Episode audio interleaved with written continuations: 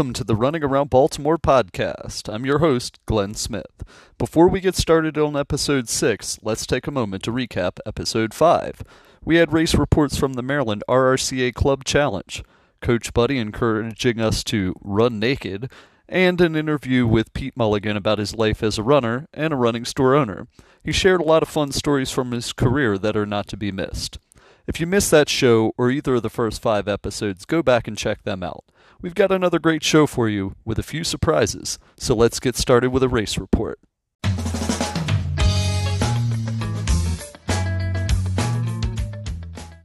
Now, for a race report on the recent uh, Seneca Creek Greenway race, I want to welcome Rachel Rosenblatt on to share her experience. Rachel, tell us about this race. Hi, Glenn. Uh, yeah, this was a race that I had had on my radar for a while. Um, last year, it just didn't work out. It's put on by the Montgomery County Roadrunners Club. So, just like with Baltimore Roadrunners Club, this is Montgomery County. Um, and I had this on my radar for a couple of reasons. One was that it was relatively inexpensive.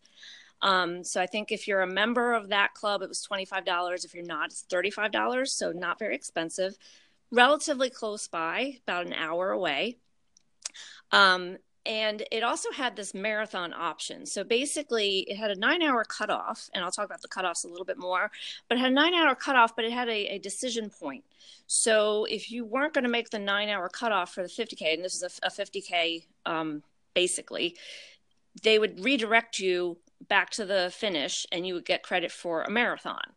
Um, marathon meaning 28 miles, not 26.2, but still a marathon. So I knew that even if I wasn't able to complete the entire 50K, I wouldn't get a DNF. I would still be able to complete the race. So I signed up for the race. Well, actually, I was going to sign up for the race, and then I was told that I had a family party, and so I didn't sign up. And then my aunt said, "Oh, you can actually do your race." I said, "Great." So I signed up for the race, and um, read through the material that they sent out, and it said that parking if you didn't get there early enough, you could park pretty far away. So I got up really early and I decided to try and get there so that I could get a really good parking spot. So of course I got there at 6:30. The race starts at 8 and got a perfect parking spot right next to the, the start finish. Um, so that was great. Although you could leave your stuff in, they had a pavilion with the you know the plastic sheets to to keep it warmer and a fire and everything to to hang out beforehand. So you could leave some stuff there before the race. Um, so I wanted to do this just because I'm trying to build up my base for the 50 miler that I want to do in the fall. And um, one of the other reasons I wanted to do this particular race was that the location, from what I understand, is the same park that that 50 miler that I want to do Stone Mill is is held on. So I thought I could get a feel for the trails at Seneca Creek. And I have the magnet in front of me that I got for finishing the race because I keep wanting to call it a different race. Um, so basically, the the race starts off at 8 a.m. and as most trail races do, they start you off on the road for a little bit to spread you out, and then you get into the woods. Um, now, this race was March the 2nd, and as 2018 uh, ended, 2019 has started off the same way with lots of rain. So we started running on the trails, and it was mud, pretty much. Um, there was just mud everywhere. And so I knew I was in for a pretty long day with the mud. Um, the elevation isn't too bad on this course, so I wasn't really afraid I was going to fall off of anything, but it's still mentally draining to run in the mud. Uh, so they have some aid stations. You get to the first aid station, which is about mile seven and a half, and then you have to cross over and go to the next aid station. The the next aid station um, has a drop bag at mile 15, but on the way there, you have a water crossing. And if you're friends with me on Facebook or you've seen my post on uh, the BRRC page, you'll have seen one of the photos of this water crossing, which was probably 30 feet across, um, over the knee, freezing cold, and there was a current. You couldn't see exactly where you were stepping. So I managed to get across this um, although I was kind of cursing myself because my phone was in my camelback vest pocket and I had a plastic bag that because I thought it was going to rain and the phone was not in the bag. So I thought I was, if I fell in, I was going to feel really stupid for not having my phone in the bag. Um, but I did not fall in. However, Bart did fall in apparently um, ahead of me. Uh, I don't know if you heard about this, but he apparently fell pretty much all the way in. Oh no, I hadn't heard that. Oh my god. Yeah, so he he kept going. He was ahead of me, and so I didn't even know that this had happened until afterward. But apparently, he pretty much went completely in the water. Um, so the whole time after that water crossing, I just kept thinking, how many more water crossings are there like this? But there weren't any like that. It was just the kind of ankle high water crossings that you have to go through. But it was just mud everywhere, mud, mud, mud. Um, so then you get to the the uh, mile 15 aid station where your drop bag is, and that's actually the first cutoff. The first cutoff is four and a half hours, but that four and a half hours is really geared toward that marathon finish. So if you're coming into the first cutoff at four and a half or even 415, or even when I came in, which was about four hours, you're probably not going to make it to be able to finish the 50K. Um, it's really geared to have everybody off the trails after nine hours. So um, I made it in there around four hours, which was longer than I had planned. I was hoping to be 3:30 to 3:45, um, and started back off again.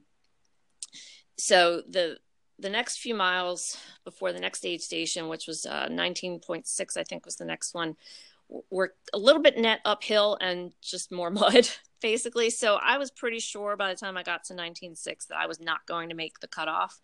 Um, the cutoff essentially is it, when you get to 27.7, if you haven't reached that point by seven hours and 15 minutes, they will redirect you to the finish. If you do make it there in seven hours and 15 minutes, you can decide not to do uh, essentially a four mile loop around the lake uh, and just do the, the marathon, or you can do the four mile loop around the lake. Uh, where there's also, there was an aid station before the decision point and then I believe there's an aid station on the loop. Since I didn't do the loop around the lake, I'm not sure, but I'm pretty sure that there was an aid station there. Um, so the thing about this race was the volunteers were awesome.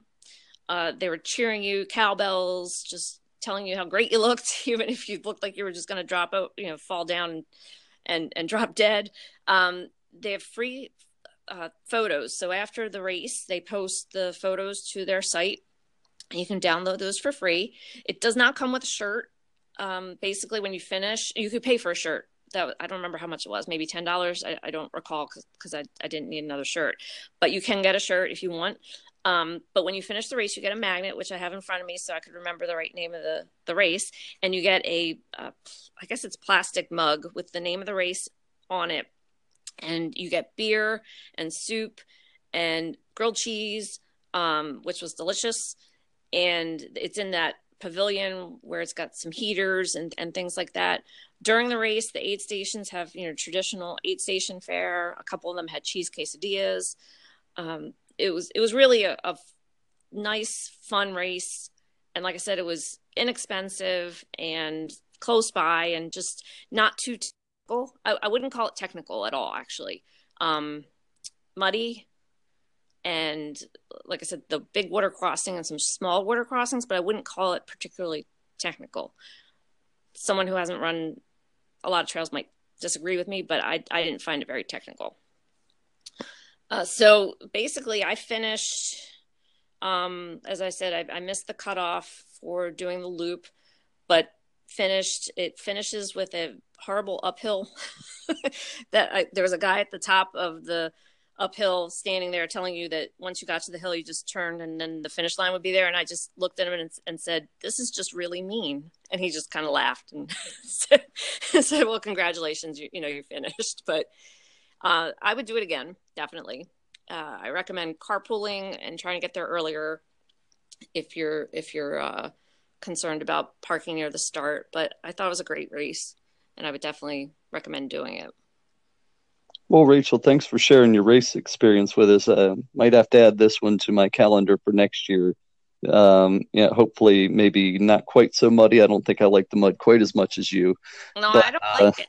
I didn't say I like well, it. You seem to run in the mud a lot, so uh, you know it seems like you do. But but anyway, thanks for coming on. I appreciate you sharing that. Uh, uh, I think it's it's definitely a fun race that uh, we should try to get a few more people out to, maybe on the carpool next year.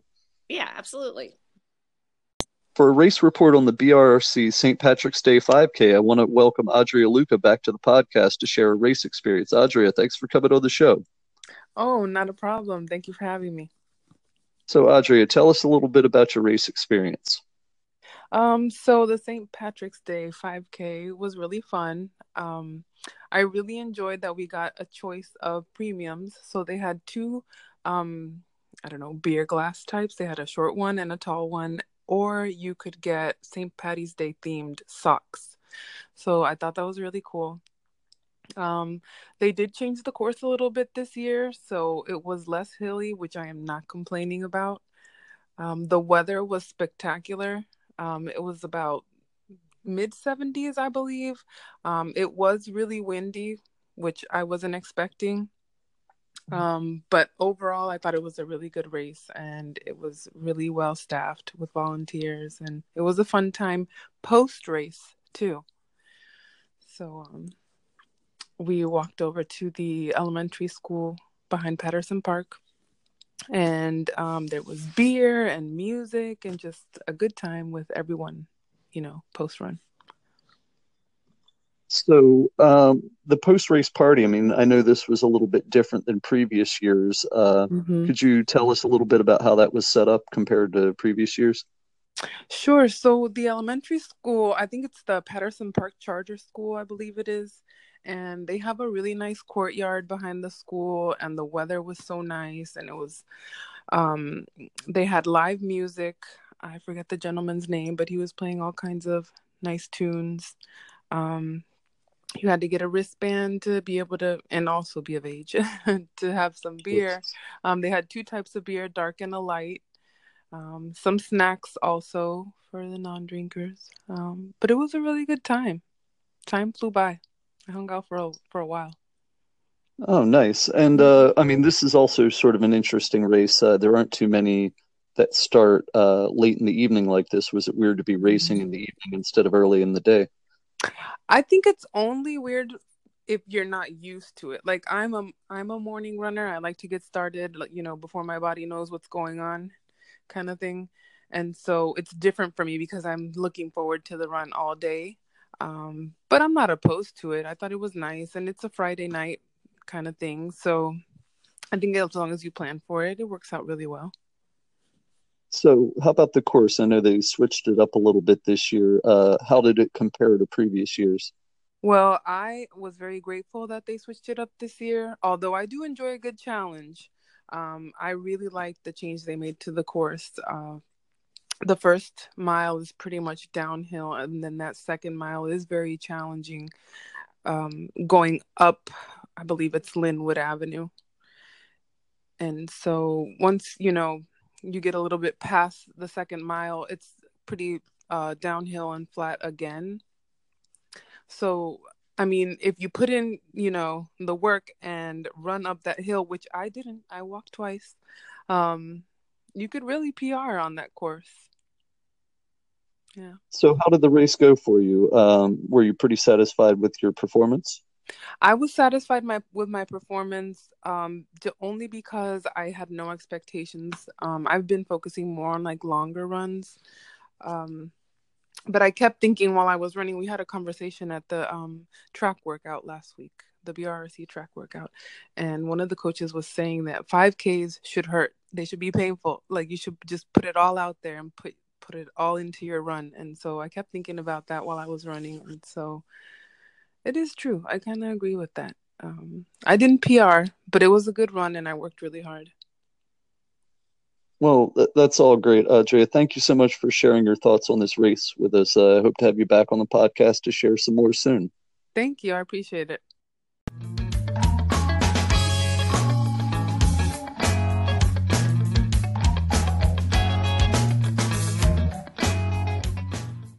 As spring weather is approaching, the race schedule is getting a little more crowded, especially with shorter distance races, as many people start breaking out of their winter hibernation and begin racing again.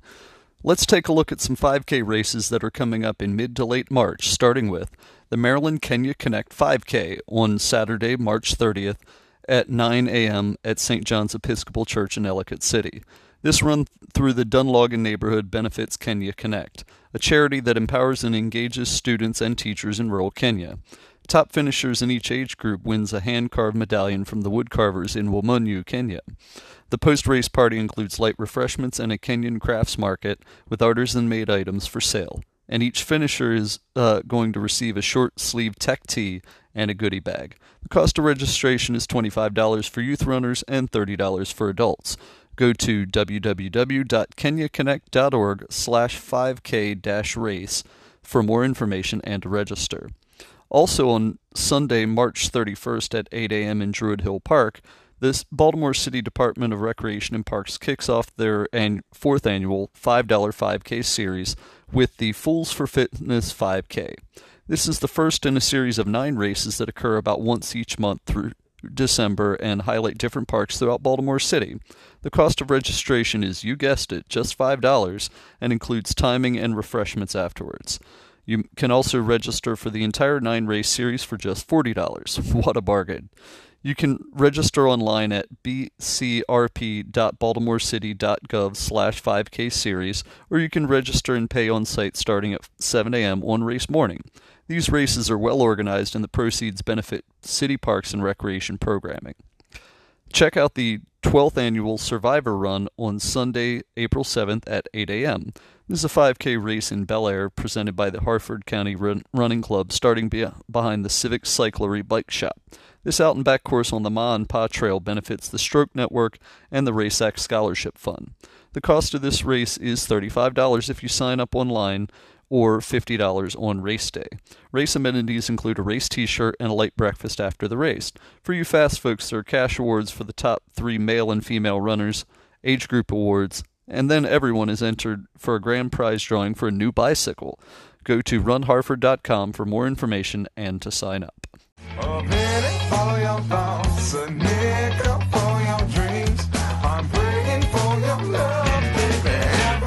you Now it's time for Coach's Corner, where I'll be talking with Coach Buddy to get some advice for improving your running. Coach Buddy Weber is an RRCA certified running coach with the Baltimore Roadrunners Club. Welcome back, Coach Buddy. Hey, thanks, Glenn. Great to be back. So, Coach, uh, what are we going to be talking about this week? Uh, so, this week I'd like to talk about a topic of rest and recovery. And uh, this topic is geared to uh, beginner and intermediate runners alike why differentiate between rest and recovery? Aren't they kind of the same, or is there a big difference between the two? Oh, well, there there is a difference, but let's start recovery first. Uh, first, a little definition.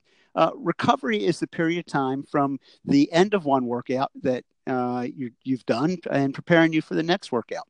So, with this definition, recovery starts the end of a race or a workout and goes until the next one. Uh, however, it also applies w- within a workout. Take, for instance, if you're uh, running intervals or fartlek. Uh, so, take, for instance, after you finish one interval, uh, you're recovering and preparing for the next interval. In this case, you're actively recovering from a specific effort uh, through active recovery. Uh, could be walking or light jogging and bringing your heart rate down just a bit in order to be ready for the next interval. So, what's rest then? So, rest is the period of time in which there is no workout or activity, perhaps a, a full day or, or, or maybe more. Quite simply put, rest means rest. So, why is it so important to take off uh, completely from uh, you know effort or activity? Why is that? Why is rest so important?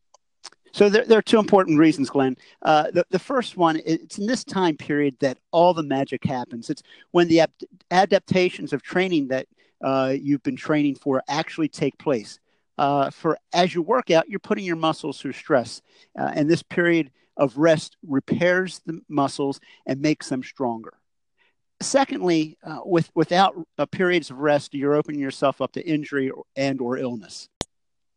Okay, so what do I need to do uh, to improve my uh, recovery and my rest? Glenn, I, am going to give you a great consultant answer. it, it depends, and, and it really depends on you. As much as the sports drink and nutrition industry wants to push specific products, uh, tell you you need this drink or this bar for recovery, actually what you need for rest and recovery depends on you. There's really no magic elixir that everyone needs for recovery uh, and the same goes for rest. Uh, there are some re- wearables out there that will tell you how much rest you need.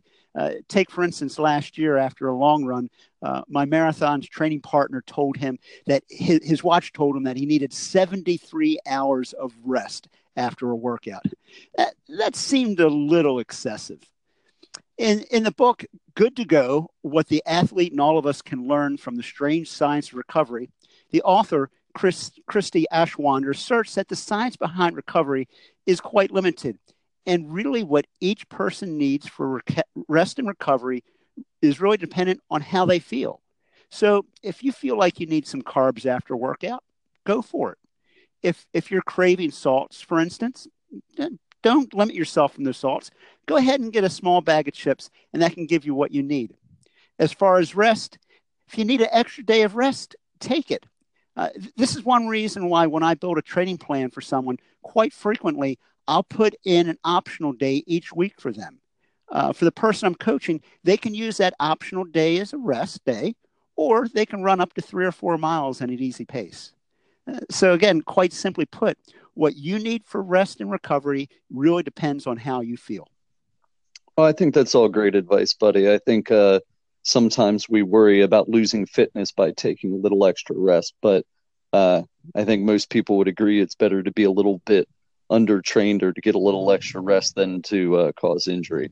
So exactly, then that's a great way of putting it. So, buddy, if uh, people wanted to get a hold of you directly, how could they do that?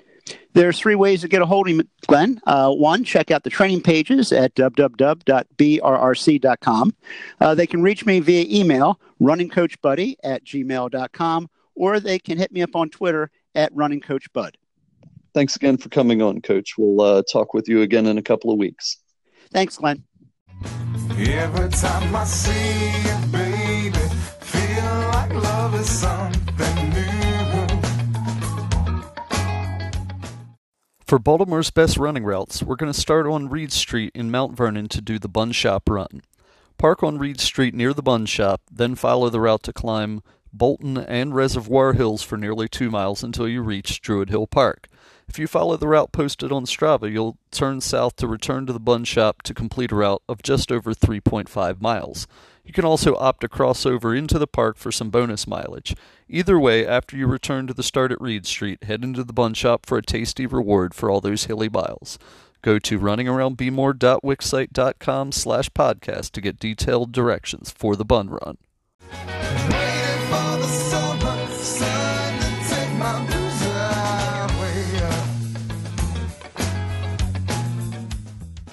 For our destination run this week, we're going to go to New York City to run the famed Central Park Loop.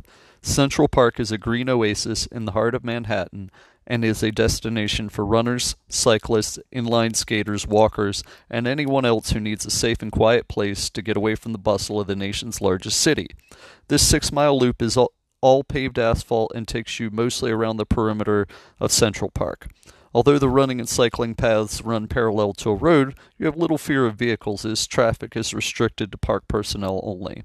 The best thing about running the Central Park Loop is that you will have so much company from other runners that you'll feel like you're on a group run even if you're by yourself. Don't forget to check out Runner's Grove, which is where the famed New York City Marathon ends. The biggest surprise for most runners is that the route can be quite hilly, especially in the northwestern corner of the park. There's a lot of up and down on this route, so Baltimore runners should feel right at home. I posted a route with directions for the loop on the website, but if you can find Central Park, it's impossible to miss once you enter the park. If you find yourself in Manhattan, carve out time to work in this iconic destination run. Before we get to this week's interview, I want to share some ways that you can connect with the show. You can follow the show on Facebook, Instagram, and Twitter by searching for the Running Around Baltimore podcast. I will be posting periodically to provide show updates, and you can message me directly to share feedback on the episodes, make suggestions for future guests or segments, and ask questions. We also have a show website at runningaroundbmore.wixsite.com slash podcast. There you will find all of the running routes shared on the show, links to the episodes on all the different podcast sites, and other key information. Also, it would be greatly appreciated if you would subscribe to the show and rate a review on your preferred podcast service. This helps to increase the show's visibility to other podcast listeners and to help grow the listener base. You can also share the podcast with your friends on social media and, of course, when you're on your next group run. Thank you all so much for your support because we I really do appreciate it. Without further interruption, let's get to this week's interview.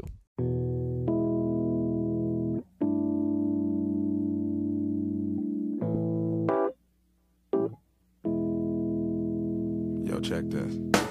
Living at my place. So this week's interview is with Valencia Hike, a road and trail runner with BRRC. She is also heavily involved in Black Girls Run, Wakanda Runners, and organizing Ragnar relay races. Valencia, welcome to the Running Around Baltimore podcast.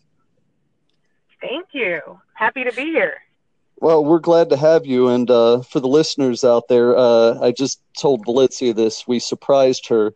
A couple of uh, old friends here, well, not that old, but to the podcast uh, decided when they heard Valencia was coming on that they wanted to uh, take on the role of interviewers for this week. So we have Rachel Rosenblatt. Rachel, Black, otherwise known as R1 and R2, actually R2 and R1. But ladies, thanks for coming on and uh, taking over the podcast. Uh, I'm going to turn it over to you. Woohoo! I'm excited. Yeah. Thanks, Valencia. I'm glad you're. I'm, I'm excited and nervous all at the same time. it. It'll be fun. We had so much fun. We wanted to be a part of this again. yes, exactly. It's double trouble. No, I don't get one, but two. Yeah. You want to start? There's sure to be shenanigans when you two are involved. Yeah, Or Hey, is that you me? I know. It's only the Right. three of us, so All right. yes. You want to start with the first question, Rach? Yeah, I would love to. Thanks. So, Valencia, I know for me, I would love to know, and I'm sure listeners would too. When, how, and when did you start running? How did you get so heavily involved in running? So I started running in probably 2013, so I'm a fairly new runner. Um, my kids played soccer, and I was overweight, and I wanted to. I had some health issues going on, and I kind of wanted to be involved in my kids' sports, and that was a little hard to do when you're overweight and you're out of breath and you can't move very well.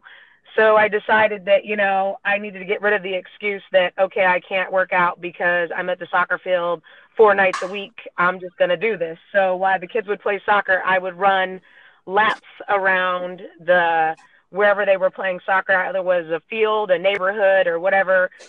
Um, I started going to the gym, lifting weights, slowly changing what I eat. And um, so, yeah, that's how I got into running. And I picked up a 5K, couch to 5K program on my phone, like a little app. And I did that program many times because I did not successfully complete it the first time. Uh, um, so, yeah, that's how I started. Oh, that's pretty cool. Yeah, I didn't know that. So you said you started with the couch to 5K, but Yep. uh, I think you just ran, I don't know how many marathons, that you just ran another one. And of course, you've done ultras. Like, how did you get from 5K to marathon and then beyond? So I heard about this program that that was called Black Girls Run, and I was like, okay, I'm gonna check it out. Now that I, I'm confident enough, I can at least run a 5K. hmm Um, I'm gonna go check out this group. So I had this impression that I needed to be able to run before I came. So I came out to one of their group runs. They had a Saturday group run, and I really liked the camaraderie of the group and the fellowship of the women in the in the group and they only had at the time they only had a weekend run and that was very difficult for me with my kids and different stuff that they were into um, so a couple of us that were in that group run would meet up together and um, do runs in the morning. And somehow that turned into nominating me to host those runs. so, yeah, so since 2013, 20, almost 2014 ish, I've been hosting a 5 a.m. run for Black Girls Run, and it's just continued for all these years. Um, it's a way to hold myself accountable and it's also a way for me to just be there for other women and support other women, and for us to be safe when we run together that early in the morning. So, circling back to your question, um, when I joined the group, we were all kind of, it just happened to be that we were all kind of in the same place. And we um, were all at like the couch to 5K level, and we ran our first turkey trot together. And then someone had the bright idea. I'm not going to say who. It probably was me, but I'm not going to own up to that. Uh-huh. Um, let's run a half marathon. So I picked a half marathon and, and I got outvoted and they really wanted to do rock and roll DC. And so we did rock and roll. Well, the one I picked was a little bit further down. And as you two know, I'm a little OCD crazy. Like I'm all about the training that I really want to be sure that I'm ready for something before diving into it. Mhm. So we trained our butts off together to run rock and roll DC, and that was my first half. So I kind of just went from 5K to half and got and caught the running bug, as they say. And then from there, it kind of was like, wow, it's amazing what my body can do. I had lost all this weight. I ran my first 5K. Um, I ran my first half marathon. It was like, wow, okay, what can I do next? How can I continue to challenge myself? And so um, I think the next thing I did was like, okay, why not a triathlon? Because the thought of a marathon was too scary. Um, I don't know why I thought a triathlon would be easier, but apparently I thought it would. So I started getting into triathlons and I did that. And then I kept saying I was going to do a marathon and somehow pushed it off, pushed it off. And then finally I signed up, just was like, you know what? I'm just going to do it. And so I just signed up for New Orleans and I trained. And then the time came and I really actually had to run it. And it was really scary.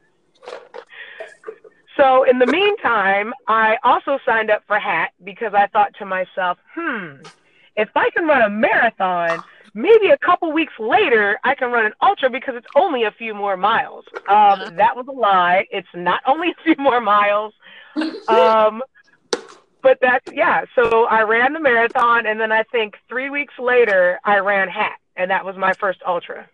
Oh my goodness. And then Wow. shortly after yeah so then shortly after that i just kept mixing up the distances and then i met you two lovely ladies and was peer pressured into running all these crazy races and running all the time and the ultra running and the trail running and it just i just continue to keep running i guess i just love running with other runners and especially with you guys Oh, so I love how you blame it on us, but when Yeah, I'm totally knows get- it's all you. yeah. You You're were the one of the crazy ideas. hat. Do hat. should, should should we count the number of uh, 50ks you two have under your belt versus how many I have? And should I mention the 50 miler that you killed? So I rest my case. Drops the mic. Interview done. No, I'm. Right. so Valencia, you mentioned you went straight from a 5K to a half marathon. Now, would you recommend that to other runners, or would you recommend maybe doing distances in between a 5K and a mar- half marathon, just to prep for the to prep get yourself ready for a half marathon, or do you think that's doable to go straight from a 5K to a half marathon? That's a really good question because I have I've had a lot of ladies that I've coached through BRRC and Yep. Black Girls Run ask me that question. And the answer that I always give is that it's totally up to you, that you can do whatever you set your mind to. Um, are there going to be challenges? Is it going to be difficult? Absolutely. But if it's something that you're willing to commit to, we can make it happen. I'm willing to help um, whoever it is want to get there. Um, if it's someone that's just generally listening to this and wanting to know and like, hey, could I do this? Absolutely. Um, are there things to take into consideration? Absolutely. Each person is different. So I would say you really have to look at each individual and look at what your goals are and uh, what your time is like. I think training is really important. Um, I think training is different for everybody. Um, we love, the three of us love running together. Um, we've trained together, but it's funny that we do a lot, we've done a lot of our trainings together, but I think that when we all put our training plans together, we kind of vary in what we like to do. Like I know um, Rachel too loves to do a lot of distance. Like she really likes to get her miles in, and Rachel and I like to do things a little bit different. Um, so I think that you really have to find a training plan that fits your schedule. It fits you as an individual, but I definitely think it's something that can be done and can be achieved as long as you put your mind to it. Yeah, I agree. Yeah. Um, so we heard how you got involved with Black Girls Run, and you just touched upon uh, working with BRRC. But how did you get involved with BRRC? Can you tell us like what your role is and what your role has been at the Baltimore Roadrunners Club? Sure. So um, after I joined Black Girls Run, I um, started running with them for a while and did a bunch of different runs with them. But there was no specific coaching. It was a bunch of women who just got together, who enjoyed each- other's company, and I wanted to take that to the next level. Um, I wanted to, you know, learn more about running. I wanted to get, you know, um, more background. I wanted more um, to interact with more experienced runners. I wanted to be a part of a club that had been um, involved in the city and had been around for a while. I noticed they had different club races.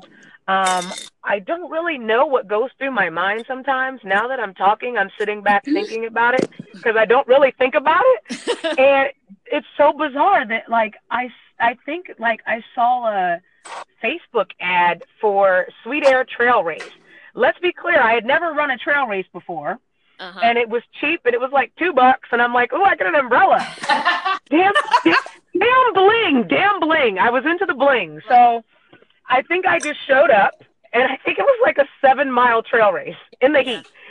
And I ran it, and I was super, pr- and I showed up by myself. Like at the time, um, I, I, you know, a lot of the women in Black Girls Run were not trail runners, and it wasn't, a, and it still isn't a huge thing um, in Black Girls Run. We're we're getting there, and we're working towards getting more women involved in trail running, um, but it's just not there. So I decided, you know what? Nobody's going to go with me. I'm just going to do this. So I showed up, and um, the race director, and I really liked the people, and everybody was so welcoming. And I was like, you know, I'm going to check this club out. And then I saw that they had speed work and they had all these different things to offer. And I'm like, you know, I can join this club for 20 some odd bucks and I can get these races for two bucks. I just thought overall um, it was a great resource and it was a, um, something that I could really benefit from. So I showed up, like I said, to the trail race, um, purchased a membership, and then um, I started coming out to track and I got more and more involved with the club and that led to um, me coaching the i ended up getting certified as a run coach um, rrca run coach long distance running coach and then i started coaching the couch to 5k program and then i transitioned to the mid distance program and i really enjoyed and got a lot out of helping other people reach their goals and giving back while interacting with other club members and then one of the members at, you know, told me that they had board meetings and said, you know, hey, you should come. You know, you're a coach. Check this out and just see how the inner workings behind the club work. So I came to a board meeting just as a general member and um, I sat in and I kind of liked how um, I saw that the club ran. I liked being a part of it. And again, I wanted to continue to give back to the club. The club had already given so much to me. Um, with helping me with getting my certification, helping me um, coach, and giving me different opportunities. So I ran as a delegate and I was voted in as a delegate. So I was on the board as a delegate. And then um, I was on the board for a few years. And then um, I was asked if I would step up and take, a, take an additional responsibilities. And in between that time, I dabbled more um, into doing more stuff for the club, and somehow I don't know. I just became a race director. Yeah. I start. I started. I, I kind of like to learn the inner workings of things, and I, I like having the behind the scenes aspect. So when I go to these races and I see these water stops and these excellent volunteers, and sometimes people take for granted um, how important people that are actually on the course and all the little logistics um, course marking the course, um, making sure there's water, making sure you know there's uh, bag drop, making sure there's uh, you know it's clear where the start and finish are, you know course maps. All of those things are extremely important. So I wanted to know more about them. So I reached out to some of um, BRRC's wonderful race directors, Bart and um, Robin, and asked them if I could shadow them, which I did, and then ended up getting um, a race to direct as my own. So then I kind of was in dabbling in a whole bunch of different things, and they asked me to step up. So I took the position and ran for uh, vice president, and I got it. So this will be my second year running as vice president. Well, not running as vice president. Congratulations. Yes. That's exciting. Thank you. Um, and so yeah, I'm just really, really enjoying the club, the club members, and all of the wonderful things that BRRC has to offer the Baltimore city and county communities. Yeah, and and uh, so you mentioned being race director, and I, I want to make sure we, we'll get to the Ragnar stuff in a minute. But one of the things that you did, um, the race that you were race direct, well, you were I guess race director for a couple races, but a big change happened last year with one of the races called Too Hot to Trot. Um, the BRRC had I think four out of eight GPS races were on the NCR Trail uh, in prior years, Mhm. and this past year, one of those races was moved into the city and made a shorter distance. Um, and, you know, I think a lot of people who don't live out near NCR like, oh my gosh, that's so far. You know, what was the consideration and, and what do you think um, the feedback was from moving that race to the city? So my thought behind that was exactly what you said. We had several races that were on this NCR trail, and I really wanted to put some more races back into the city. I wanted to reach those people, like you said, that couldn't um, get to the county and wanted more city races that were, you know, club races that were affordable, um, that they could just come out and run for fun. Um, I also wanted to shorten the distance to diversify it so that all runners felt welcomed, whether if you were a speed walker, whether you were um, the back of a pack type runner, and also encouraging people who are faster to still come out, you know, and compete for some of the uh, prizes that we had. Um, I knew going in that BRRC has a long history and that these races have been around long before um, my time and that moving the race uh, would be a good thing, but it also would be a challenge because um, with anything new, it's hard to um, get people to transition. But I will say last year, I did really well. The numbers, people really came out and showed that they really appreciated having a race um, in the city. They enjoyed Patterson Park, they enjoyed the route. Um, and it really feels good to go to races like um, I saw a couple people at the back on my feet uh, run night run Mhm. wearing my tank top. I saw a couple people at the RRCA Club Challenge wearing my tank top. So I think people really appreciated the race. They appreciated it being moved to the city. They really enjoyed the premium. So overall, it was it, it, it was a win-win, and, and it was exactly what I was looking to do. And I'm hoping to continue that tradition and start a new tradition. Yeah, no, it was it was fantastic. I really really enjoyed that race. I did too. It was. and uh, I enjoyed also getting ice cream afterwards. That's what I do. But but it was a great race. You know, it was it was easy to follow. I mean, even though there's lots of turns and everything, it was very easy. You know, people t- took you the right direction. Um, the weather was also great. You know, that helped, of course. It was.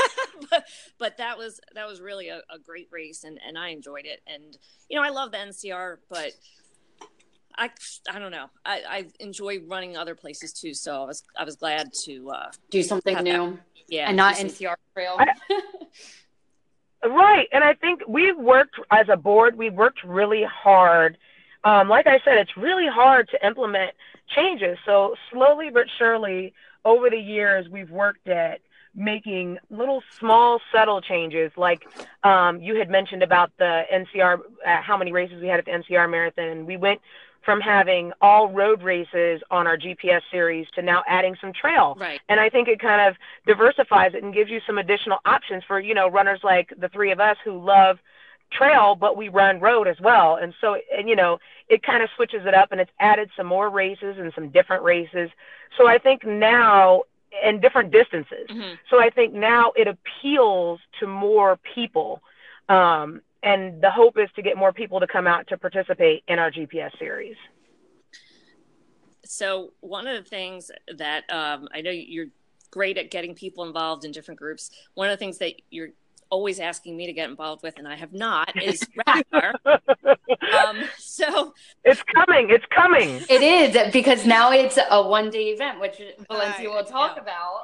So. She cannot get out of that. She cannot No. get out of it. We're going to so twist tell her us arm. about Ragnar and what your role is with Ragnar, because you know basically your posts on Facebook. Um, a lot of Ragnar, a lot of Black Girls Run, a lot of BRRC, but you know, I don't, I haven't done any Ragnar. Rachel has, and obviously you're very involved. You're an ambassador, so tell us a little bit more about Ragnar. Sure. Um, so I got into Ragnar because someone tagged me and was like, "This is hardcore, Valencia. You should totally do this." So that was back in that phase where I was like, you know, what's next? Okay, half marathon. What's next? Um, so I started doing like Spartans and mud races, and um, I did all of the Spartan. I did the Spartan Super, and I was just doing all kinds of things. And so someone tagged me, and I was like, "Oh, I could do this. Let's see." And so I, I ran one, and then I reached out to Ragnar and um, told him I totally fell in love with this race. I want to be more involved. Um, how can I get involved? And um, I filled out an application and was selected um, around 2013, I think, to be an ambassador. So I came in as, on an as a on as an ambassador, and the DC market works in that we have the whole DMV area, which is Maryland, uh, DC, and Virginia, um, for the DC to market the DC race. Um, so I promoted the race, and it's one of those things where um, it kind of just promotes itself because I love it so much. I ended up, even if I was an ambassador, I would still talk about it. Um, I would still ask people to run with me. I would still run run the races. Um, so it was just an added perk to be an ambassador and to be able to talk about it to people. And then it was really great um, getting community connections. I've worked with so many different groups. Um, like last week, I ran with True Sports uh, Physical Therapy down in the harbor and did some stuff with them. This weekend, I have a joint group run with Black Men Run and B- Black Girls Run in the harbor with Charm City. So it's given me the opportunity to, you know, I've done some stuff with Hollibird um, Run Group. I've done some stuff with Back on My Feet. So it's got uh, given me the opportunity to interact with even more of the running community in Baltimore, which is uh, always an amazing thing. Um, and a couple years ago, Ragnar reached out and they were like, "We love what you're doing. We would love you to step up and take some more responsibility." So I took on the role of super ambassador. Um, and what that means is, um, like I said, we have the Maryland, DC, and Virginia. And because that's such a broad market, there's no way I could be in Virginia on a Thursday night to support a run club group activity. So we have someone that oversees the ambassadors in the Virginia area, someone that oversees um, DC, and then I oversee Baltimore. And I plan a lot of the events. Last year, um, now that we're partnered with Reebok, I did a Floatride tour, and they sent me tons of shoes. And I and Rachel um, came out; she was amazing and helped me with that tour. We had um, shoes for people to try on. It was a lot of fun. Um, so I've just really enjoyed working with them and doing lots of stuff with road and lots of stuff with trail. And it's just something that I will probably always continue to do um, as an ambassador. Even if I was an ambassador, I just really love what the company is about and uh, what they have to offer. I think it just, like I tell a lot of runners, uh, a, a lot of racing is just racing. You see some of the same sites. Obviously, if you're racing in Florida, you're going to see some palm trees. Um, if you're racing in Maryland, you're going to see some different trees. But at the end of the day, most races are very similar. And Ragnar is that one race where I run during the year that kind of breaks things up and um, is just something different. Um, and it gives you an opportunity to bond with uh, 11 other van mates um, for road. And then with trail, you know, it's um, seven other teammates. And it's just a different experience that you get, and you get really close to these people. I have people that I set up a team with in 2013 that will that have continued to run with me up until current. And we always have a good time. It's always nice to have new people join the team and different things. And so I think it's just a, a really fun race. Yeah, and I can I can attest to that. I have done Ragnar with you, and I've done it with other teams, and I find it a lot of fun. But a lot of people don't realize exactly what it is. Can you explain to those people who don't know what Ragnar is a little bit more about it and what you actually Sure. do? So my ultimate goal in becoming an ambassador were, was uh, to allow people, like as I said, the way it was introduced to me was this race is so hardcore, you can do it. I wanted even the person that only run the 5K to say, you know what, I want to do this and I can do this. How can you help me do this race? So I wanted people to realize that this race is for everybody. So a lot of the times I end up um, captaining teams and having four and five teams because I want all of those different runners to be able to run and I match my teams up so that I can have runners that are some back of the packers, some people who are walk runners who do intervals and then have my speedy folks. And it just it just is a really good time because it's a great mix of people. Um, so what road consists of, road is a 200 mile relay with 12 members on your team, six in each van. Van one runs the first six legs, and then van two picks up the other legs. And you run that relay style back and forth, and you switch off between vans. And in between that switching off, you have a lot of downtime. I think that's a lot of confusion. Um, is that people think that um, you know that you're just running 24/7, and you're not. Um, there's a lot of downtime. Um, so let's say you're van one and you finished your your first legs. Um, there's three legs per person, um, so you run three times. So three rotations. And uh, let's say van one finishes. So when we're done, we would go out to breakfast while we're waiting on our van two to finish and have a good time with our team. And then you have exchange points where you meet. They have different activities. Like I know for DC, one of them is a creamery, which is one of my favorite. That's Um, they have different. I know. it's my favorite. They have people out there with um, coffee, ice cream, food. It's just it's it's a lot of fun. They have another one that's a high school where we all just lay in the grass and take a nap, or you know you can shower in the high school, and the high school provides fundraisers and they give out food. And so there's different things like there's um, vendors and uh, they sell gear and different things that you can do at different exchanges, and it gives you a chance to see different things throughout the course. So the DC course starts in Cumberland, Maryland, and it ends in DC. So you're going all throughout these different places and getting to interact um, with different businesses, different people. And so you're definitely going to have a day run and a night run, which is also fun. I think a lot of people get nervous about the night run, but I think the night run is really fun because it's a chance to just free your mind and just run and really enjoy um, running at night, all hours of the night, which I think is really cool. Um, trail, on the other hand, is uh, only eight people, unless you do ultra. Both um, uh, trail and road have ultra options. Trail has eight people, and the difference is with trail, you don't have to have the logistics of two vans. You just camp at a campsite. So it's like hanging out with all of your best friends at a huge campsite with bonfires and s'mores. They provide dinner. And instead of running um, and running all over in different places, each person runs uh, three different trails a red loop, which is generally the hardest, um, a yellow loop, which is moderate, and green, which is the easiest loop.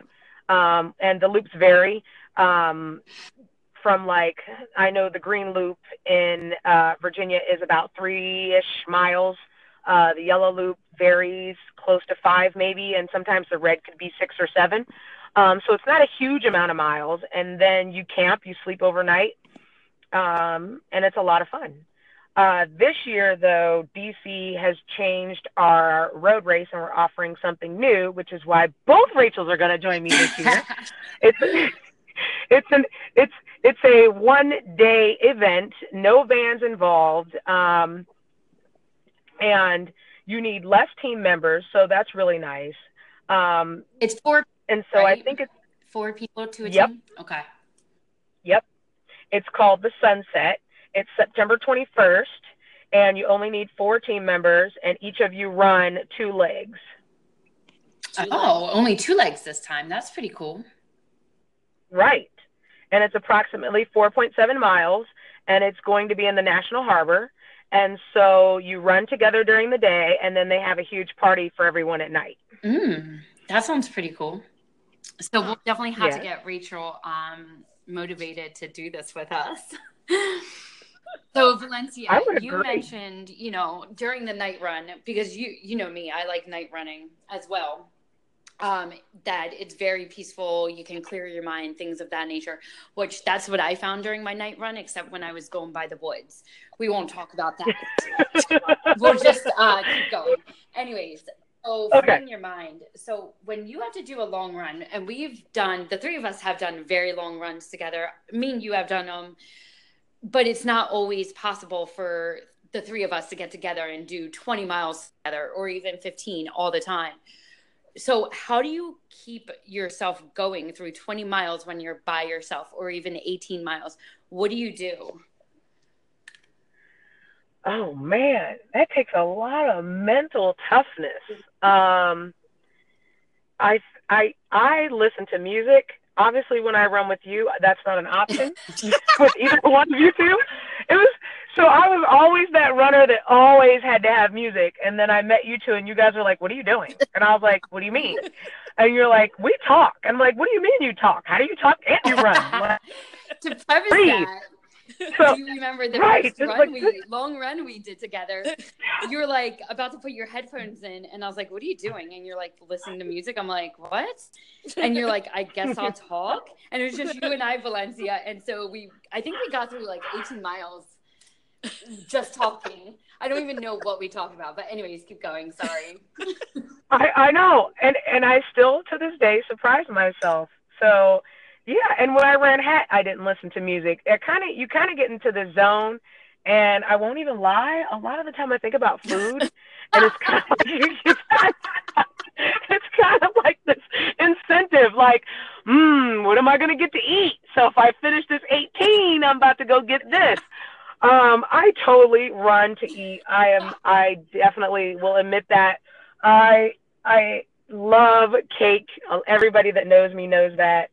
Um, although I shouldn't admit that publicly, Oh, but I But, do. but here, Um, aren't you vegetarian or vegan? Isn't that something that you try to do sometimes? I A lot. I do try to be very like I've really changed how and what I'm putting in my body and I've done a lot of you know as as runners I think in general all three of us can attest to that um, you try different things to see you know what works because different things work for different bodies um, like what goos work you know what um, hydration works for me um, so you know I've tried to you know change my diet and eliminate things and see what what fuels me better. Um, you know, I've done vegan, I've done paleo, I've tried different things, and I've found, you know, just a moderation. I perform much better when I don't have a bunch of crap in my body. So, especially when I'm training, I'm really careful on what I'm eating. So I do say I run to eat, but I'm also very careful mm-hmm. in some of the things that I eat. But I still do enjoy the things that I love. Yeah. That well, everybody who knows me knows that if there's ice Ice cream, cream. I'll be there. I, I think Rachel you, would you love have it. if me there was an you have me shop. thinking i have wrote i have wrote notes on my hand because i don't i don't know where i put my notebook but i wrote no, a note on my hand about too hot to trot and i know there's a new ice cream joint that's Oh, extremely Yeah, popular by patterson park Right. So Bmore Licks, and they open in the summertime. They open at uh nine, I think. Um, on did you really just break down that it's summertime and they open at nine and that you actually know all of that information Saturday and Sunday they open it. Yes, they just opened for the season. Valencia. Yes, You gotta Um, understand R two. but but seriously, there were tons of runners that went over there after the race. I was not the only. one. well i am going to i am going to have to see if i can make that happen like we're going to have to make that part of the Yeah. race Yeah, you should. i'm going to have to talk to them Very Have good. some ice cream at the end of it. That would be Yeah. kind of cool. Yeah, that would be awesome.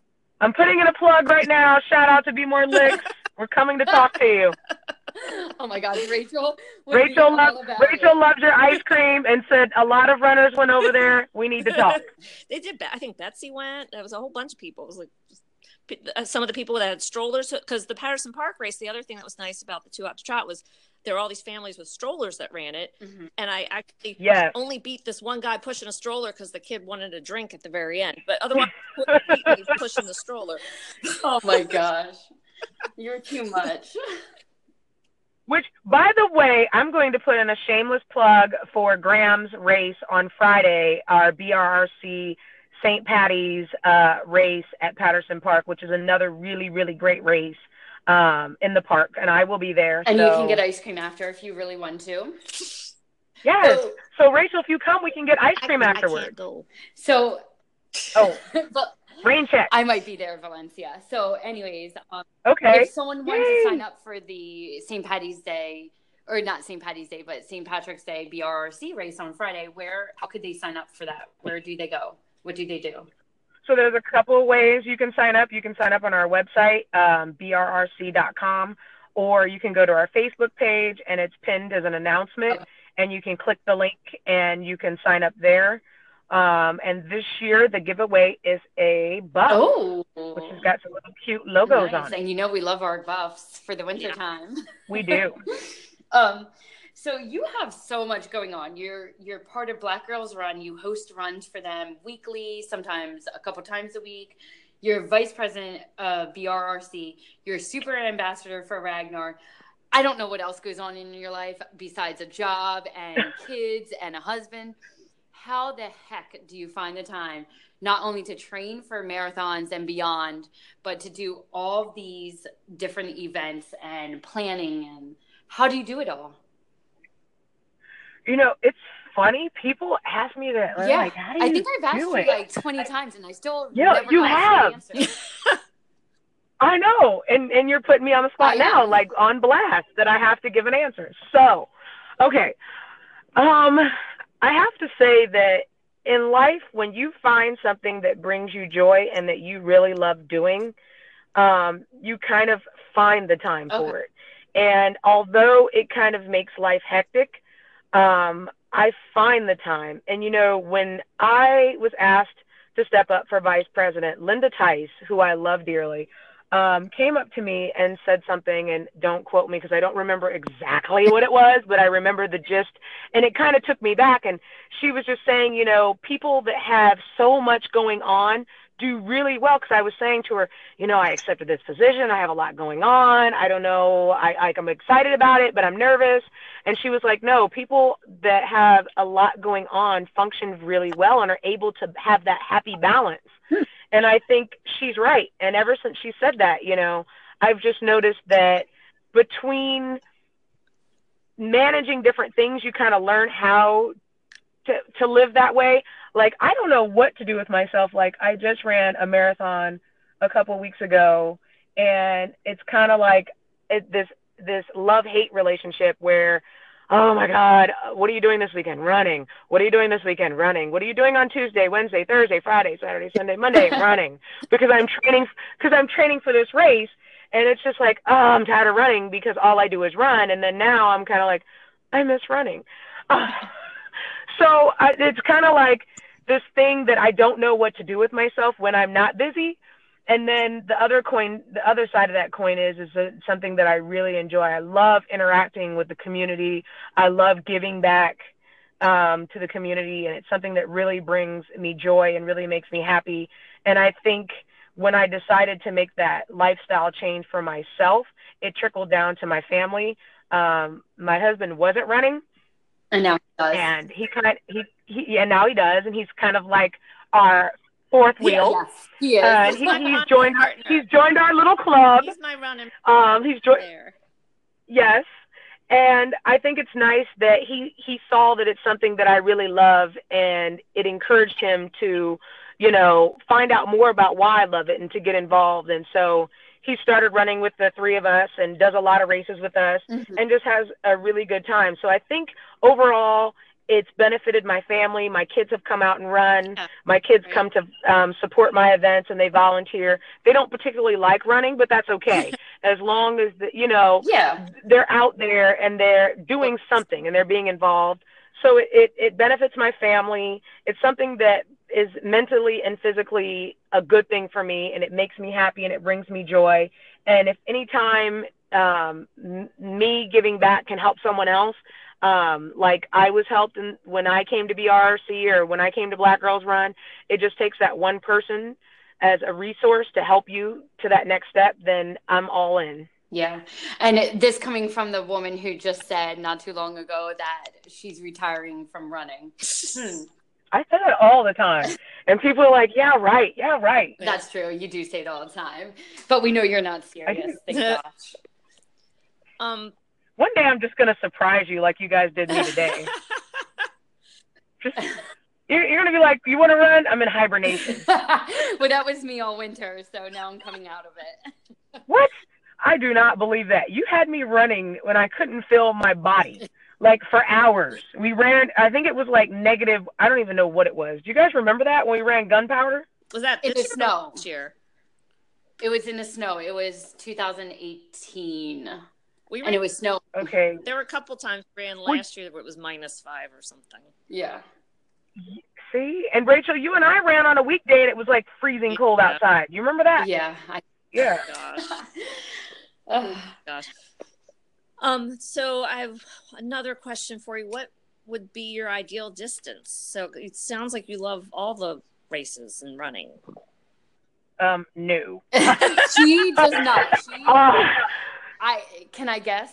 I want to say half yes, marathon. go for it. I want to say half marathon. No. Oh wow. Okay, what does No. tell us? I told you I'm retiring. No. Um, but seriously, I don't know. Distance I this is a horrible question for me to answer right now because I'm just coming off of a marathon True. that was extremely hard and it tested me. Um, the the marathon itself wasn't what was hard. I was ready, but it was like below 30 degrees. It rained a good portion of the run, and it sleeted on me, and it was just tough. So um, it's a hard question to answer, but I would say this, and people always look at me with bugged out eyes and think I'm crazy when I say this. Um, I, I kind of sometimes when you come off of long distance like that, you want to back off, and I kind of want to get back to doing some shorter races, maybe some 10Ks, and picking back, picking my speed back up. I think speed is a confidence booster. It makes you feel good, and sometimes when you're running distance, or at least for myself, I know I get a little bit slower. Mhm. Um, but my I definitely do not like the marathon distance. That I can say for sure. Um, not a huge fan. I would much rather run an ultra than run a marathon. And people are like, "What do you mean? Like, how does that even make remote sense?" Yeah. And I will tell you this marathons are very hard, at least, again, this is all speaking from personal experience, are very hard on my body. Um, it just takes a toll on me. Whereas the ultras, it's a very, and, uh, and ultimately when you're doing marathons, it's more racing. Right. And um, with ultras, most of the time I'm doing those on uh, trail. I, I haven't done any on road and don't intend to do any on road. Um, it's just a different vibe. It's more laid back. It's more chill. They've got most of the races have these amazing aid stations. Um, it's a little more lax in how it's presented and the different people that you're running with. You're working different body parts. I feel way different at the end. Um, I love being out in nature. I love the sights. So it's and, and just mentally, you're in just a different place. You don't have this concept of time and this rush of racing. Um, at least I don't. I just really go out to enjoy the ultras, to enjoy again, enjoy the running community. Um, fun. I'll put that out there as just one of my favorite races ever. I love coming out. I love how Carl presents it. I love the aid stations. It's one of those races where registration's open, and I don't even know how I've committed my 2020. What is this? 20 Yeah. uh, 2020 2020. 20 I've committed my 2020 January to fun. Um, I probably would commit 2021 too if he opened up the registration. That's how crazy and I am the about crazy part is you already committed almost a year ago to 2020. No, like Exactly. months ago to 2020. Exactly. Um, I, I just threw that out there because it's a prime example of why um, ultras and running the long distance is just so amazing. You come in, you drop your bags, everybody just leaves their bag in one big space. We're all just hanging out. We're running, we're coming back, we're just hanging out. The aid stations, I mean, like even in Hat, the aid stations had grilled cheese. They have, oh my God, everything you can think of fresh French fries. Um, Oh no, I could keep going on and on. Peanut butter and jelly sandwiches.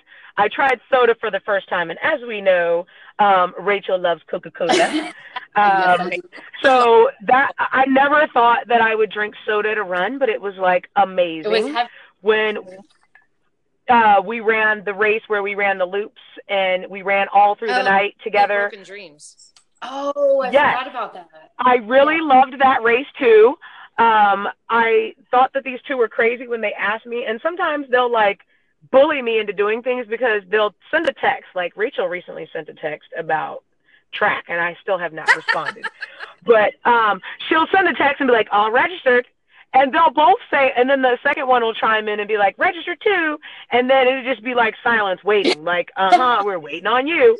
So I really feel like guilted into doing things. And so that particular race, I was like, these two chicks are crazy. They were like, meet me at midnight or something crazy. No, it was And I like was like, 3 a.m. what? Yeah, 3 a.m. Okay, that's even worse. Yeah, okay. There you go. There you go. They said meet me at 3 a.m. Who says that? Meet me at 3 a.m. And and so I did, um, like a crazy Looney Tune, and I had an amazing, amazing time. I didn't think I would like running loops. I think it was like three three-ish miles. Maybe it was think it two was and some change, but it wasn't. one. And and and you Uh, kept going even after I told you we were passing the ghosts. So thank you. even of course Rachel would remember exactly to the T how many miles it was. Rachel won. That's hilarious. No, Rachel too remembered. No, I'm I'm saying to you, Rachel Oh, won, oh. that it's hilarious that Rachel too would know that. Of course she would. Um, Of course she would. So yeah, I, I I think that like races like that, I never I think stepping out of my comfort zone and running that, I never thought that I would really enjoy that race, but it was a lot of fun. And having that aid station every couple of miles was also very cool. They were very um, I mean, anytime we, we made it to the aid station, is there anything we need? Is there anything we can do for you? They had like a, everybody brought something to share. So again, it's that sense of community and everybody coming together. It wasn't like the race directors brought everything. They did provide a, a whole bunch of different things, but as a community, we all just decided to through Facebook group, hey, I'm bringing this, and hey, I'm bringing that, and it just we just made it happen. well, just remember, it's not a real technical race, so it's not really a race, but it is. Um, it's just a group that put it on, you know. Uh, but it right, was a but lot my of fun. wood in my house proves it's real.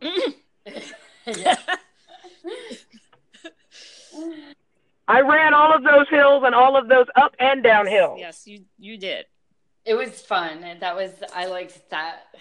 It was a lot of fun. So you'll be definitely in for it this year, right? Yes, and when um, Rachel and I ran, um, I think Rachel ran with me. I don't know. I'm getting confused now. When we ran the Super Bowl trail race, I saw one of the guys that helps organize it, and he we were talking about it. So I'm not sure if it's coming back or not. So stay tuned. I think that's what he said. I can't Uh, remember. was it Aaron or Michael? One of them. But I yeah, one of them. I wasn't there because I was sick. But um, well, I think I think I've asked all my questions. so Valencia, as you know, I run with BRRC when I can, and also Pacemaker.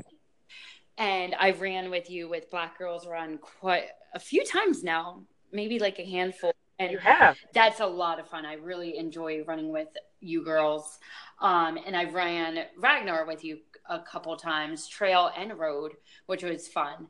Um, how can we incorporate some of your girls to come to say pacemakers or even get them more involved with BRRC? I mean, there's so many groups you're a part of.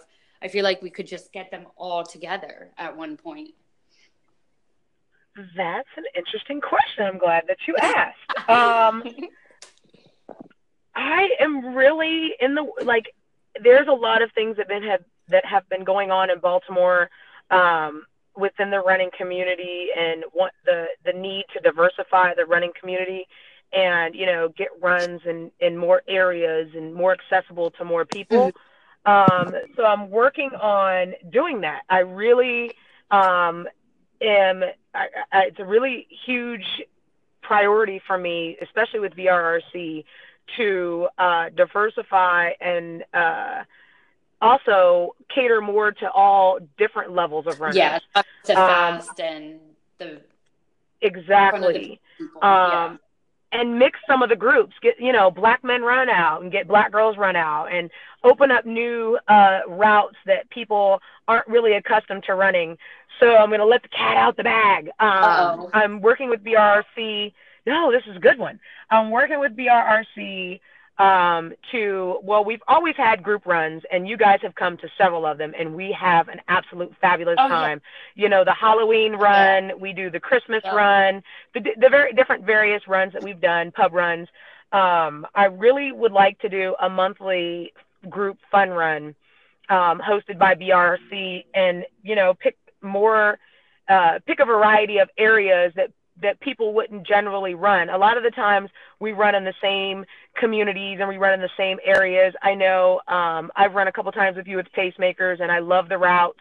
And um, I think that um, mixing and crossing clubs and maybe like you said coming out to the pacemakers and running some pacemaker routes i think all of that is a great thing and i think it's something that we need to do more of um, i know moms run this town reached out um, jennifer who is an amazing um, uh, chapter leader of moms run this town um, they read an article and as i mentioned there's been a lot of things going on about diversity and um, different routes and all different things going on with the Baltimore running community. And they reached out, and we we are going to be in talks about how we can continue to um, diversify and uh, blend the running communities and join each other and and and just ha- have a more unified uh, collaboration between all the different groups and different areas and different communities, and hopefully, you know, unifying the groups and uh, meshing and giving there's so many opportunities to run and so many areas and so many groups that it'll also give those who weren't aware of you know BRRC or Black Men Run or if they don't live in an area where we have a Black Girls Run group run or if you're a male and there's not a uh, Black Men Run group or if you know you can't make pacemakers on Saturday that you can find other opportunities and other resources in the community to run so that's um, top of my list uh, on priorities right now. Actually, That's pretty awesome. That's great to hear because you know I run with pacemakers. I try to every Saturday when I'm here, um, and I still don't know a lot of the people, but I know a lot of them, and I've became friends with a bunch of them. So it would be nice to collaborate that, and then even meet more people that I could associate with and run with and be my pace, which would be nice. So, I think it's it's hard for people to step out their comfort Yeah. zone, and like I commend you. And I think a lot of the times, um, I've I've said to people, "Hey, come to my Black Girls Run," and they kind of just look at me like, um, "I'm not black." and I mean, and I'm saying that because I think that kind of happened with us, but it was kind of unsaid. But I think at the end of the day, um, it doesn't matter. It really doesn't matter. I mean, the ladies love when you come. They are so inspired by you, and they are so encouraged by Oh. you. Um, and they enjoy when you come Yeah. out. And like you said, you enjoy when you come out. And had you know, my group not have stepped out of their comfort zone to run and, you know, do different things. Like I know you've suggested different things that we could do and they've stepped out their comfort zone. Like you're like, all right, we pushed and we've done different things together. And then for you, I know a lot of the times, like you said, you run with pacemakers when you're in town and you have different groups that you primarily run with. So to step out of your comfort zone and to come run with us, I think is the first step in uh, to doing that. And I think that it, it, it is kind of uncomfortable, but I think when you do uncomfortable things, that's that that helps that drive to see different things. yes, I I agree completely, and I think sometimes you need to be uncomfortable. yeah, and it it does you just do. it does help a little bit when you know a familiar face or you go with someone.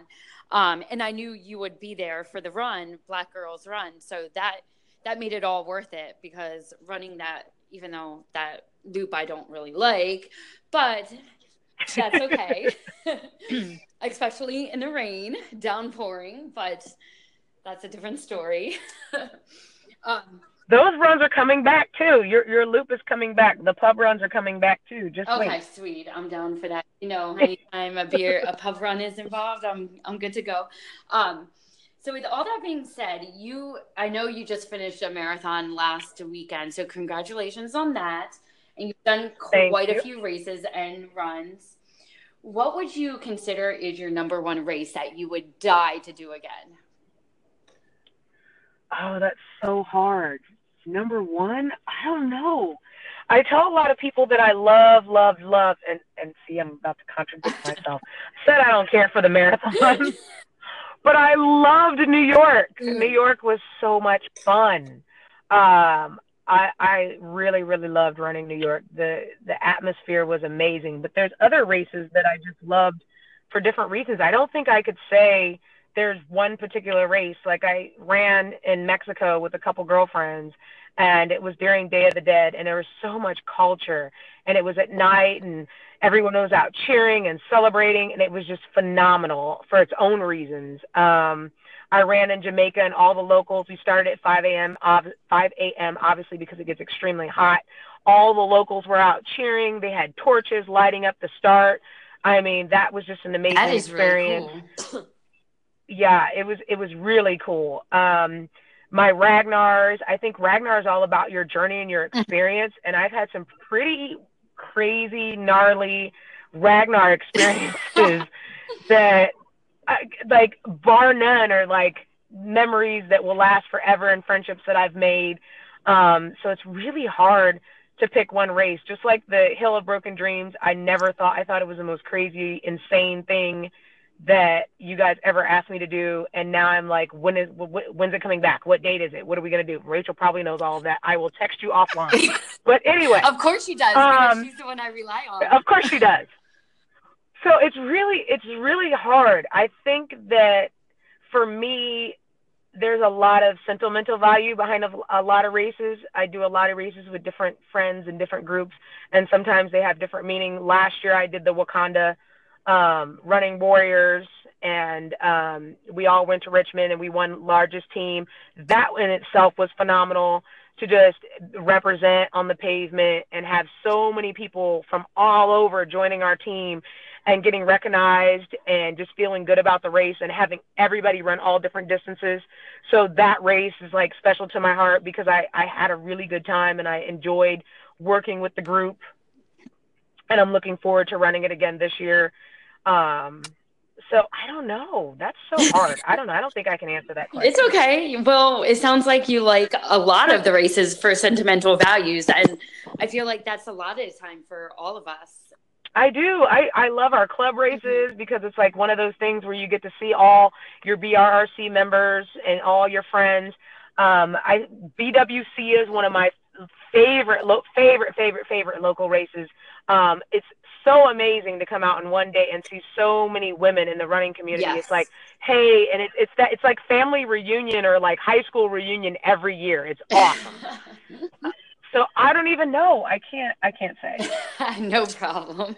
we understand. There's a lot of them out there that you've done, so we'll leave it at that. Um, I, I mean, I could ask uh, questions upon questions for hours and hours and pick your We know. um but i don't want to i don't want to kill our listeners. Well glenn's listeners. Um but one last question that You're like, how long is this podcast? my last question would be what advice could you give to new beginners? Um anything that you could give to them to take from this? I think my biggest advice to new beginners is would be to just go with the flow and relax. I think a lot of a lot of times I get a lot of new runners that ask me similar questions and they'll send me, "Well, is this training plan okay? Is this?" and then they'll send me another one and they'll they'll just you know, it, so many things can get wrapped up into running and they make it much more difficult than it is. And I'd say just enjoy the journey and enjoy the runs. Um, some of my best runs, and I don't think you'll agree because you love your watch, but some of the best runs I say you when you just take your watch off and you just go and you just you go with how your body feels and see what happens. And some of my best runs have been when my watch stopped working and I just had to go with what my body was feeling and I finished and I looked at my race results and I was like, wow, that was pretty amazing.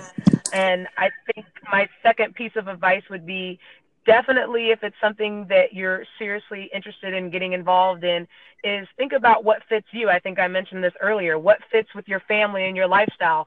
Um, there are different training plans that require you, or not require, that you could pick that, um, like the Hanson, where you're running multiple days a week. And if you have a family and you have younger children, I don't think that's a good plan for you to pick because obviously you wouldn't have the time to dedicate to that plan. Um, also, there's there's so many factors that factor into that. I think that you really have to look at what fits your lifestyle and what fits your your family and then what also you you feel that what you what can you commit to Yeah. I think is the biggest key because you don't want to set yourself up for failure. I think you want to be able to have those weeks where i mean the three of us can attest to going out and we have this high hopes of running x amount of miles and somewhere in between one person chimes in and then the rest of us are like yeah we agree with that. And it ends up being x amount to we've lowered that to a different amount and we're like you know what? We feel really good that we accomplished this. We may, may have set out to do this and we didn't get that but we still feel good that we were able to get this. And i think you have to realize that sometimes that's going to happen. Sometimes you're going to wake up and it's just it's just going to be one of those days where you're just not feeling it and you have to be able to say you know what? I either need to push through this or you need to recognize you know what? I really need to sit down and take a rest day.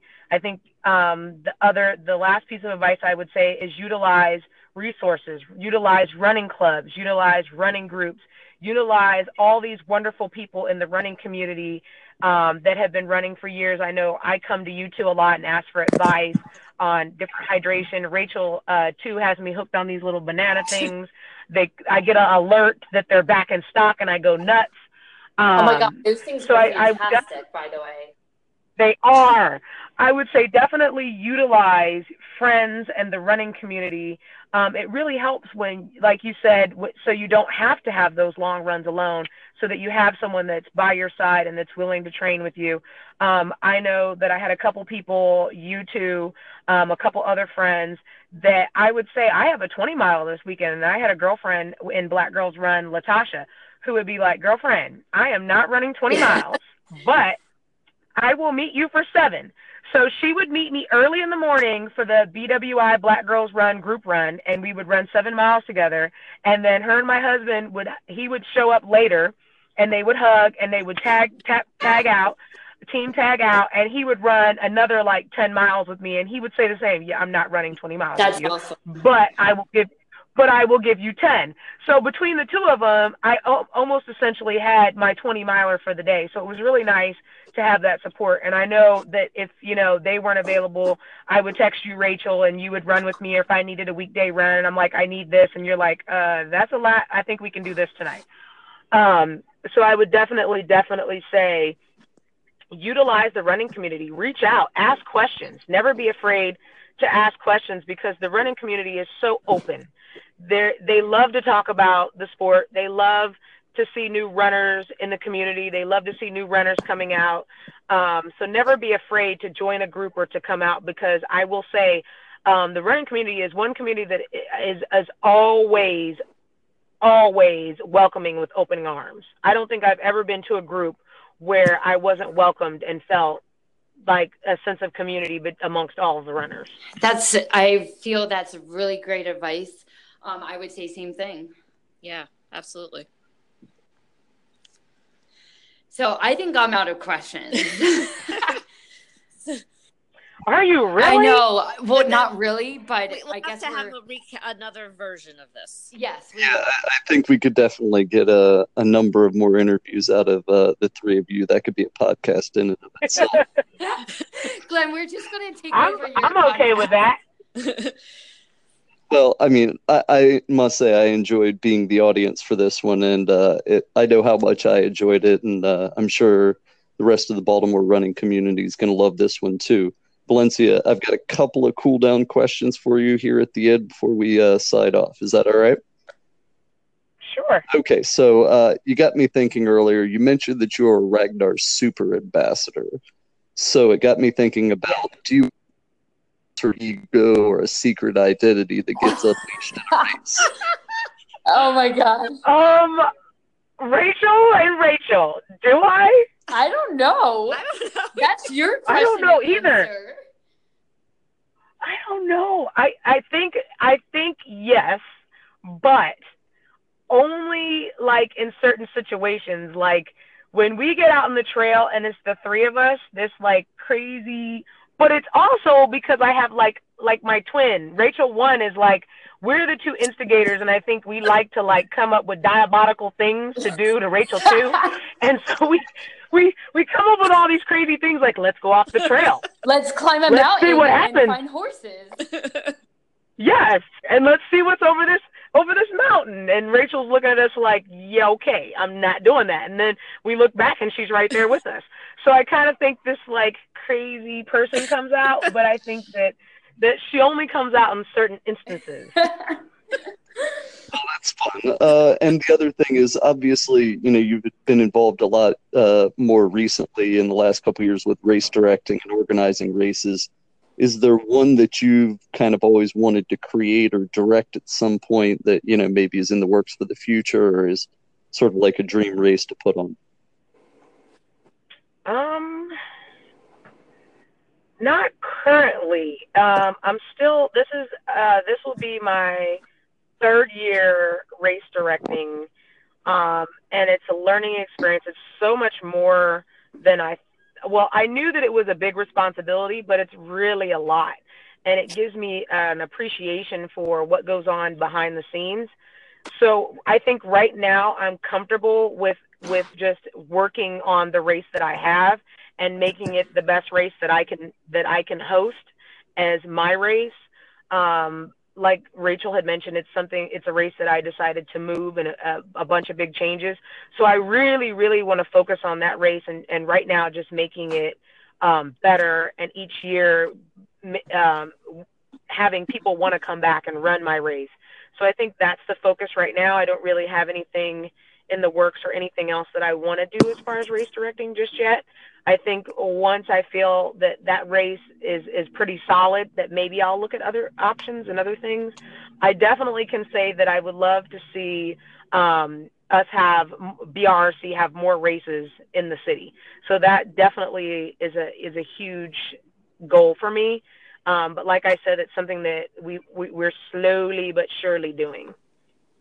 Yeah, and, and that's great. Uh, I know that uh, we had talked about that recently. I think uh, that's going to be a real key thing for the future. And just remember, you know, if you need a way to make a race better, just more ice cream. I think that's always going to be.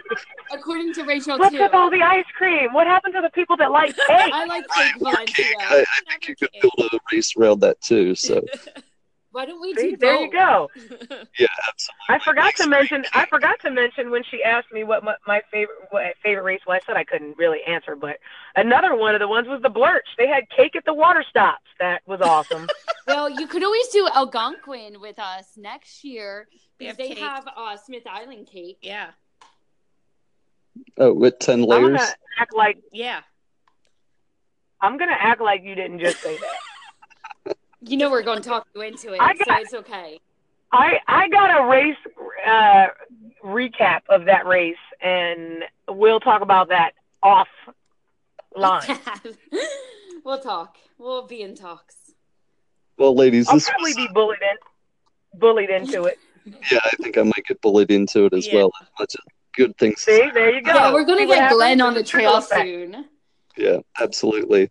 Well, ladies, I had a lot of fun with this. I'm so thankful, uh, Rachel. Thanks for pitching this idea. Uh, Yeah. Uh, I think this is going to be a really good one. Valencia, if anyone wanted to contact you to get more information about, you know, Ragnar, BGR, or any of the other many things you're involved in, uh, how could they contact you?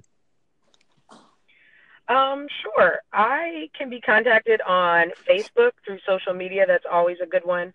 Or VP at BRRC.com.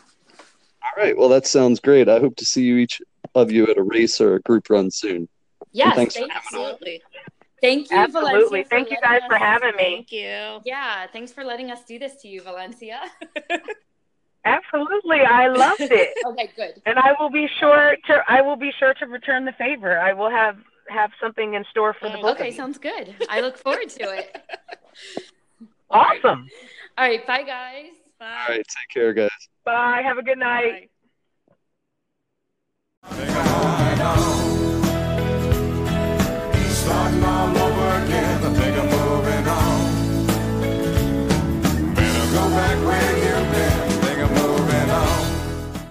Before we wrap up episode 6, I want to thank those who helped to make it possible. Thanks to Coach Buddy Weber from the Baltimore Roadrunners Club for his coaching advice. You can reach him by email at runningcoachbuddy at gmail.com or at runningcoachbud on Twitter. Thanks also go out to Adria Luca and Rachel Rosenblatt for sharing race reports, and of course Rachel Black and Rachel Rosenblatt for conducting this week's interview. Thanks also to Valencia Hike of BRRC, Black Girls Run, and Ragnar for sharing her running story. You can find her on social media and via email at vp at brrc.com. Special thanks also goes out to the Kelly Bell Band for the use of their music in this episode. Go to www.kellybellband.com to hear more of their music and to learn about their upcoming show dates uh, so that you can experience their live show. You can also pre order their new studio album, Know My Name, which is coming out in April. You can still get tickets to their album release party on Friday, April 26th, which will be an awesome event in Towson, so don't miss out. We'll be back in a couple of weeks with a new episode, but until then, I hope to see you running around Baltimore.